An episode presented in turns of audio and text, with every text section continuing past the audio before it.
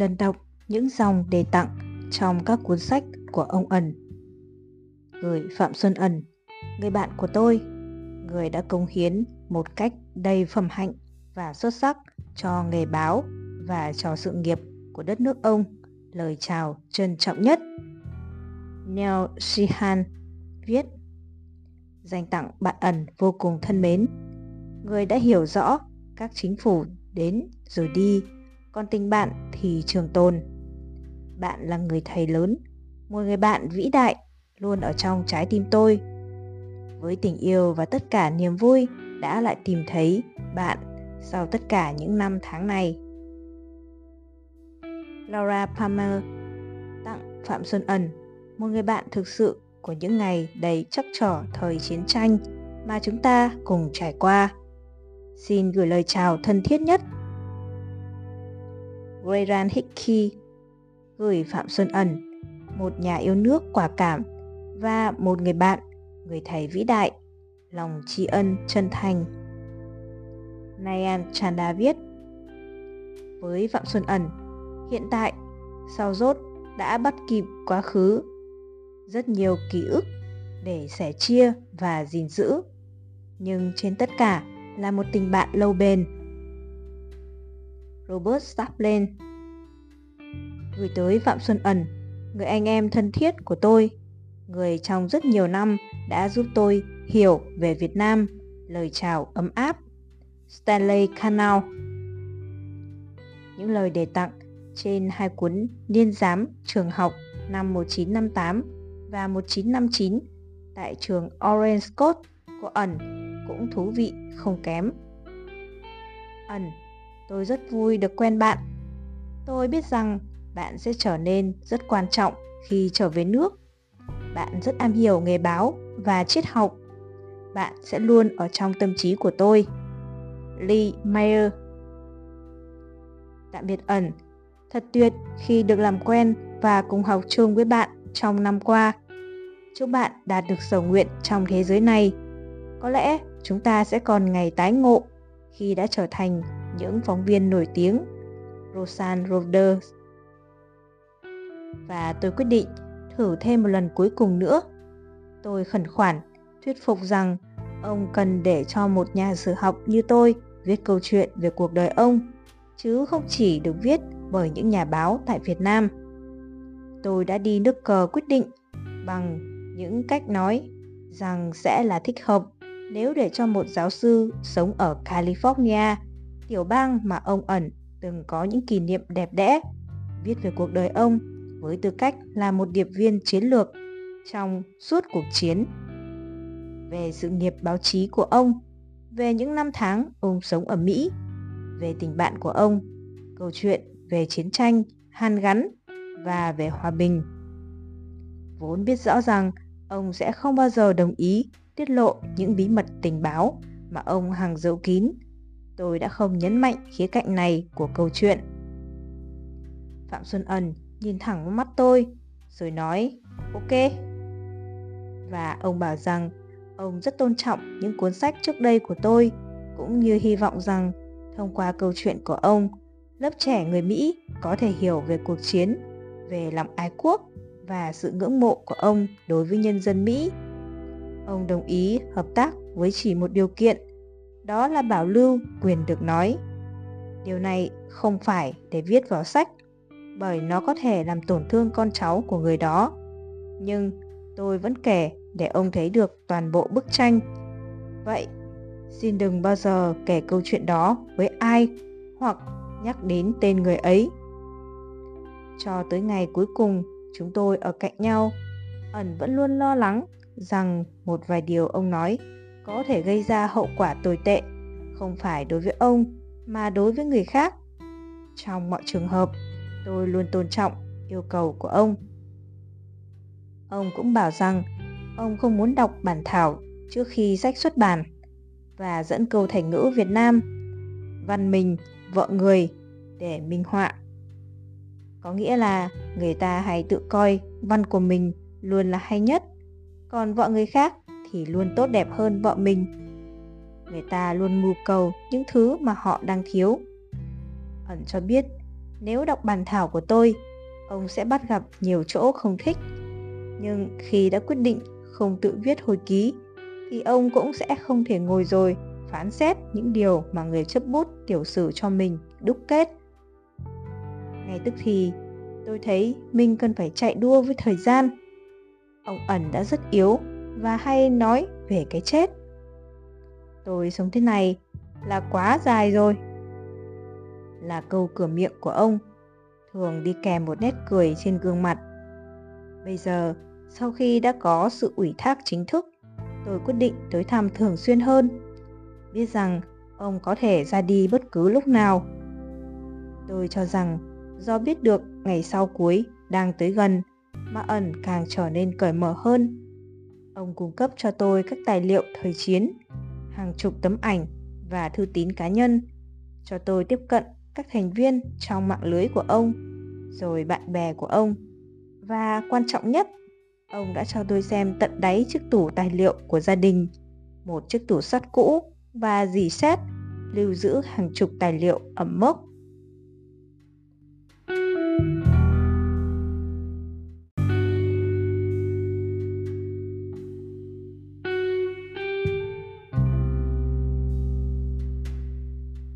Cuối năm 2005, Phạm Xuân Ẩn có hai quyết định nhằm chứng tỏ tư cách của tôi là người viết hồi ký chính thức cho ông.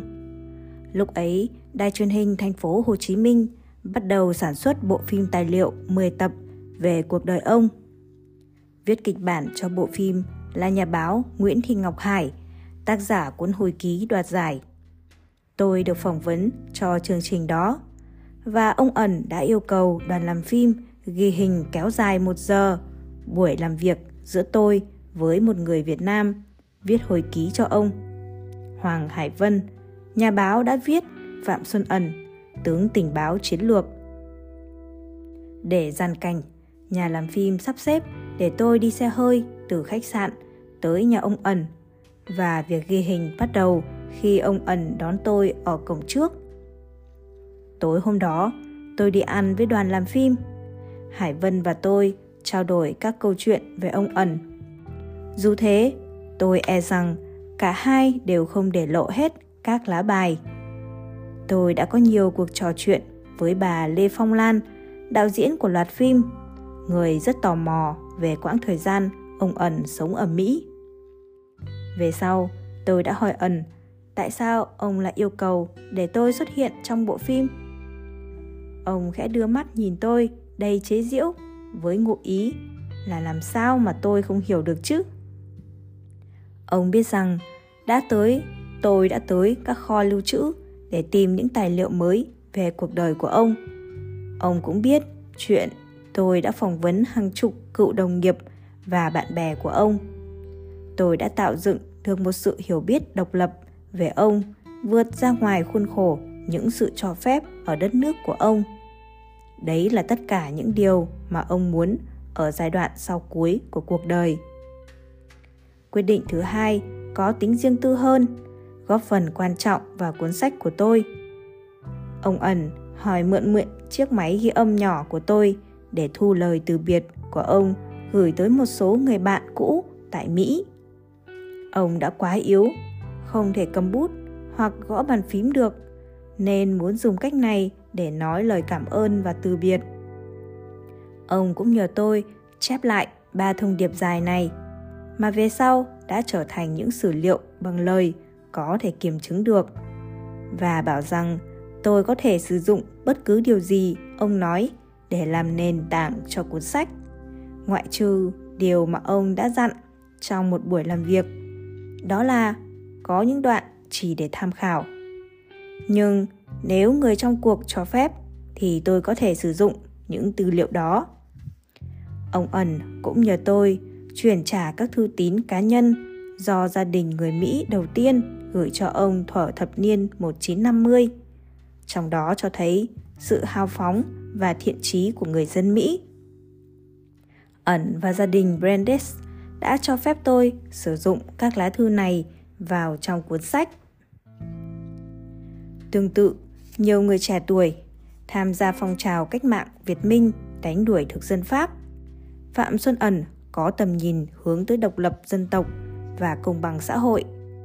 Ông chiến đấu vì tự do và chống lại đói nghèo.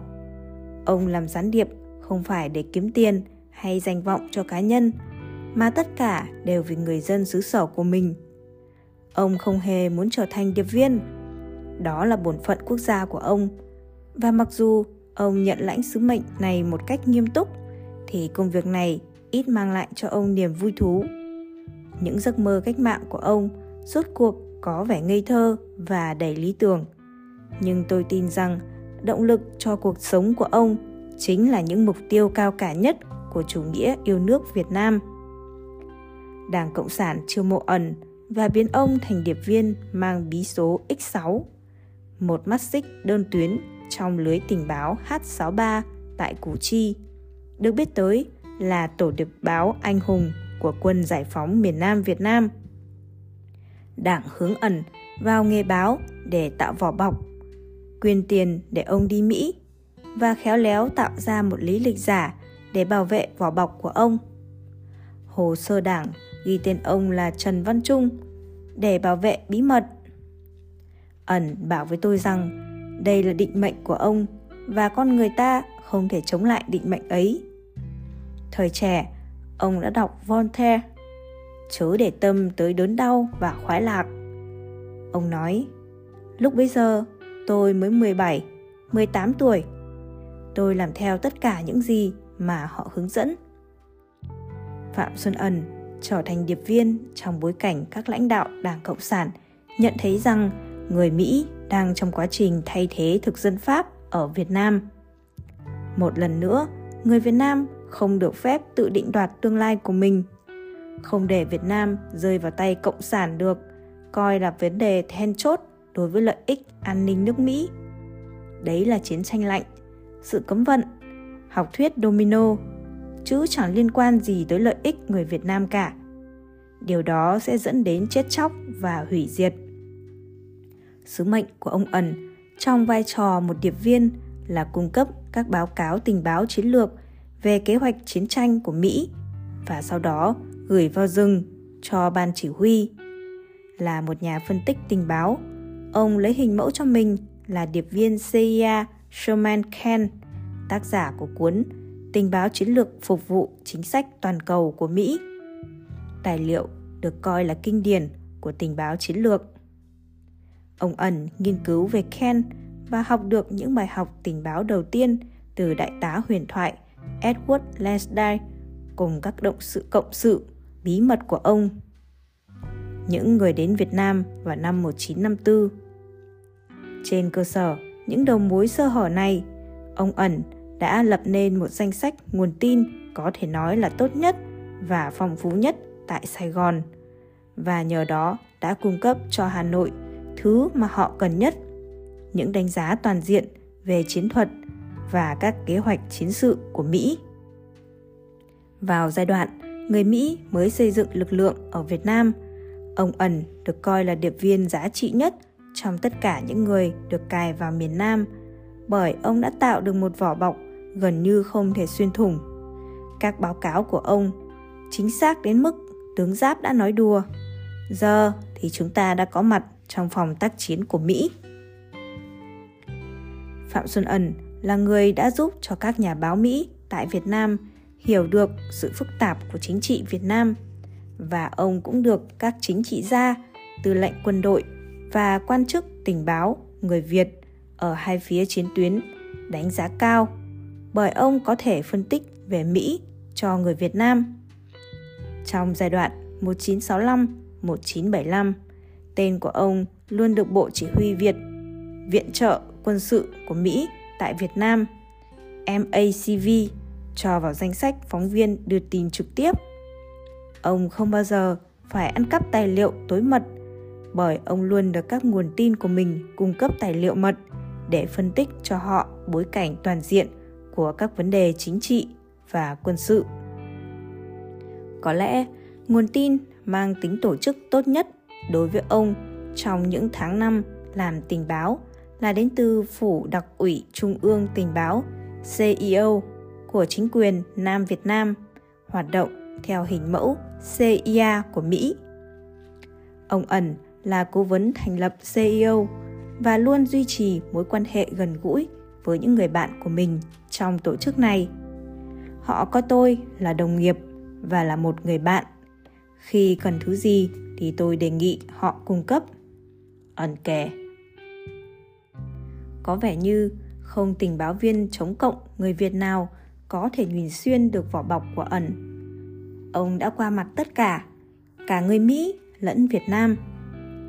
Chúng tôi thường ăn cùng ăn trưa ở Brodet. Tôi chẳng bao giờ nghi ngờ điều gì cả. Bùi Diễm, cựu đại sứ Việt Nam Cộng Hòa tại Mỹ, nhớ lại.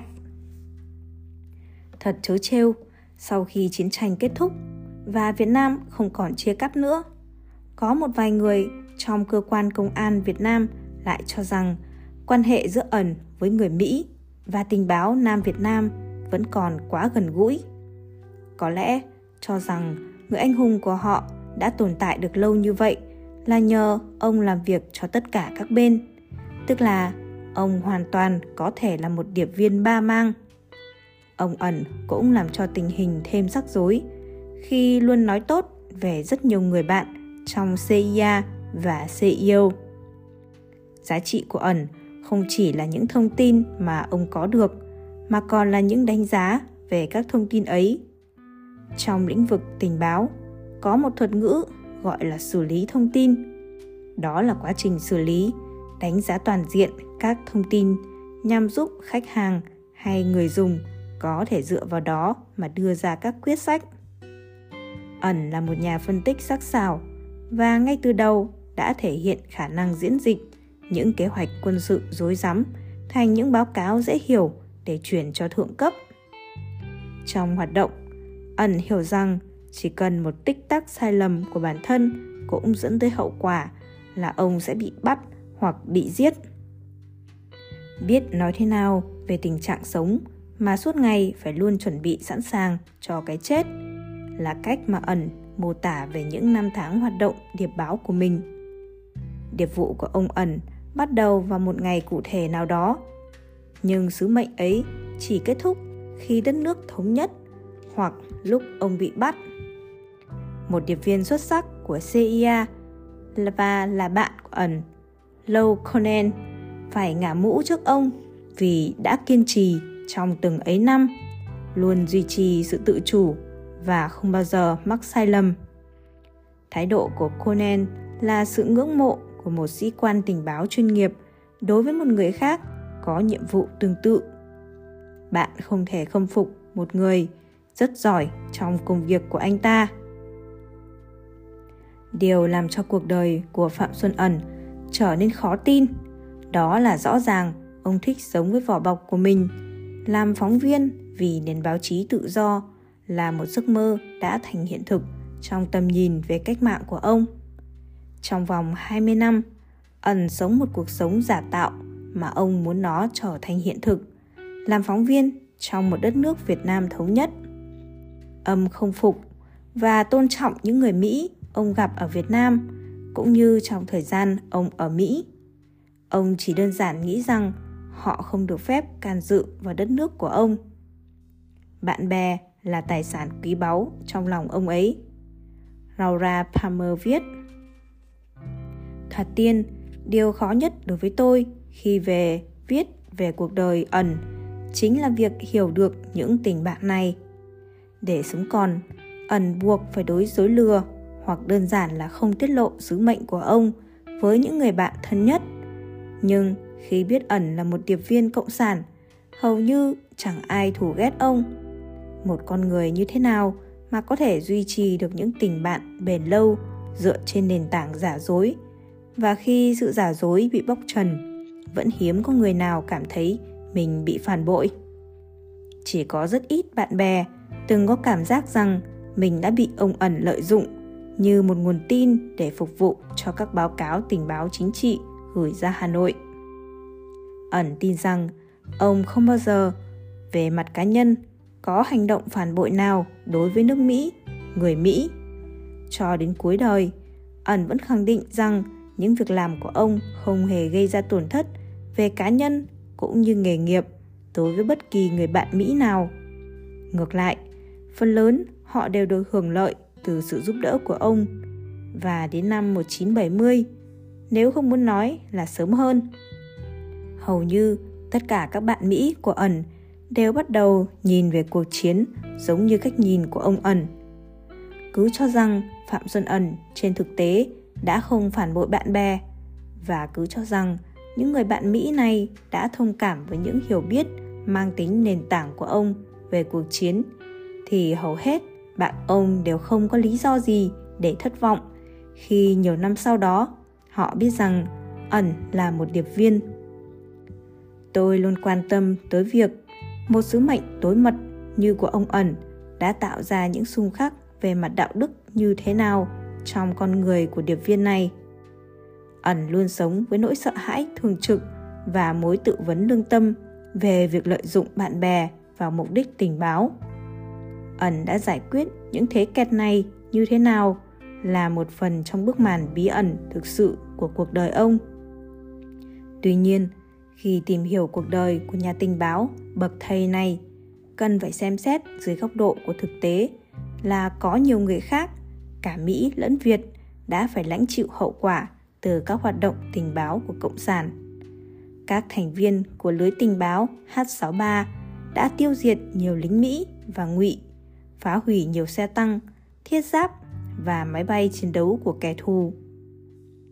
Việc đánh giá các tác động của những hoạt động tình báo cụ thể là rất khó khăn, nhưng nếu quả thật ẩn là điệp viên vĩ đại nhất của cộng sản trong cuộc chiến đó và nếu các lời khen ngợi về chiến công anh hùng của mạng lưới tình báo này là đúng thì những hành động của ông đã mang đến tổn thất và chết chóc cho nhiều người chủ yếu là gián tiếp. Chiến tranh kết thúc đã mang đến cho ông ẩn một nỗi cô đơn tột cùng. Liên lạc với bạn bè ở mỹ bị cắt đứt và không thể tiếp tục làm báo. Thỉnh thoảng, ông ẩn khoác lên mình bộ quân phục cấp tướng và tham dự các cuộc họp tri bộ hàng tháng. Tri bộ càng ngày càng ít người vì một số bạn bè của tôi qua đời, nhưng hàng tháng tôi vẫn dự họp đều đặn và thú nhận những chuyện đại khái như tuần này tôi có tiếp giáo sư Larry Berman và chúng tôi đã nói chuyện về cuộc đua vào nhà đỏ hoặc những thứ tương tự. Ông ẩn cười. Khi tôi hỏi liệu người ta có thực sự quan tâm việc ông kể các cuộc gặp gỡ của chúng tôi hay không, ông ẩn đáp. Ông thấy đấy, những điều tôi kể thì họ đã biết rõ rồi, vì bên an ninh nắm mọi thứ. Họ có cách của họ. Việc tự kiểm chẳng qua là cách để họ thử xem tôi có trung thành và thành thật hay không. Thế nên, tốt nhất là kể lại những gì họ đã biết. Bên cạnh đó, ai cũng biết tôi thẳng tính và họ hiểu tôi có cảm giác như thế nào về tất cả những chuyện này tôi già rồi chẳng thể thay đổi được nữa còn họ thì không thay đổi do sợ hãi nhưng sau mỗi năm thì tình hình cũng đỡ hơn có thể sau năm 50 năm nữa thì tình hình sẽ ổn. Suốt đời mình ẩn vẫn luôn là người có thiện cảm với mỹ và thật may mắn là ông sống đủ lâu để chứng kiến một chương mới trong quan hệ giữa mỹ và việt nam. Theo lời mời của đại sứ Mỹ tại Việt Nam Raymond Bugat và Tổng lãnh sự Amy Lynn Omachi, Phạm Xuân Ẩn cùng nhiều quan chức đã lên thăm tàu USS Van Rip vào tháng 11 năm 2003 trong lần đầu tiên một chiến hạm hải quân Mỹ cập cảng tại Việt Nam kể từ khi chiến tranh kết thúc năm 1975. Một trong những món quà đáng giá của ẩn là tấm hình do lãnh sự quán Mỹ gửi tặng. Trong đó, chụp cảnh ông cùng Tổng lãnh sự Yomachi, hạm trưởng Richard Roger và Hoàng Ân đứng trên chiến hạm Vandergrip. Ẩn kể với tôi, hôm ấy ông rất tự hào rằng ông đã sống đủ lâu để chứng kiến một sự kiện mang tính biểu tượng cho tiến trình hòa giải và hợp tác giữa Mỹ và Việt Nam. Tôi đã có thể thanh thản nhắm mắt tôi đã phụng sự cho đất nước cho nhân dân cho sự thống nhất. Ông nói, sau này Hoàng Ân kể lại với tôi. Cháu rất vui khi ba cháu có được trải nghiệm ấy. Điều đó cho thấy tiến trình bình thường hóa đang diễn ra tốt đẹp và điều đó rất có ý nghĩa đối với ba cháu. Vào ngày hôm đó, ẩn khoác thường phục và người duy nhất trong đoàn đại biểu Việt Nam nhận ra ông là một vị đại tá. Ông này tiến lại gần và hỏi bằng tiếng Việt. Xin lỗi, ông là thiếu tướng Phạm Xuân Ẩn phải không? Ông ẩn ngước nhìn và đáp. Đúng rồi. Viên đại tá nói, rất vui được gặp ông. Rồi trong lúc ông ẩn đang đứng giữa rất nhiều quan chức cấp cao của Mỹ, ông này đã đùa. Ông là tướng phe nào?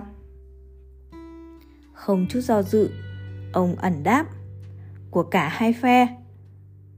Viên đại tá có vẻ khó chịu. Chỉ là đùa thôi. Ẩn nói, kể với tôi chuyện này, ông ẩn kết luận. Ông thấy đấy, đó là lý do khiến họ không bao giờ để tôi xuất ngoại. Họ vẫn chưa hiểu con người của tôi.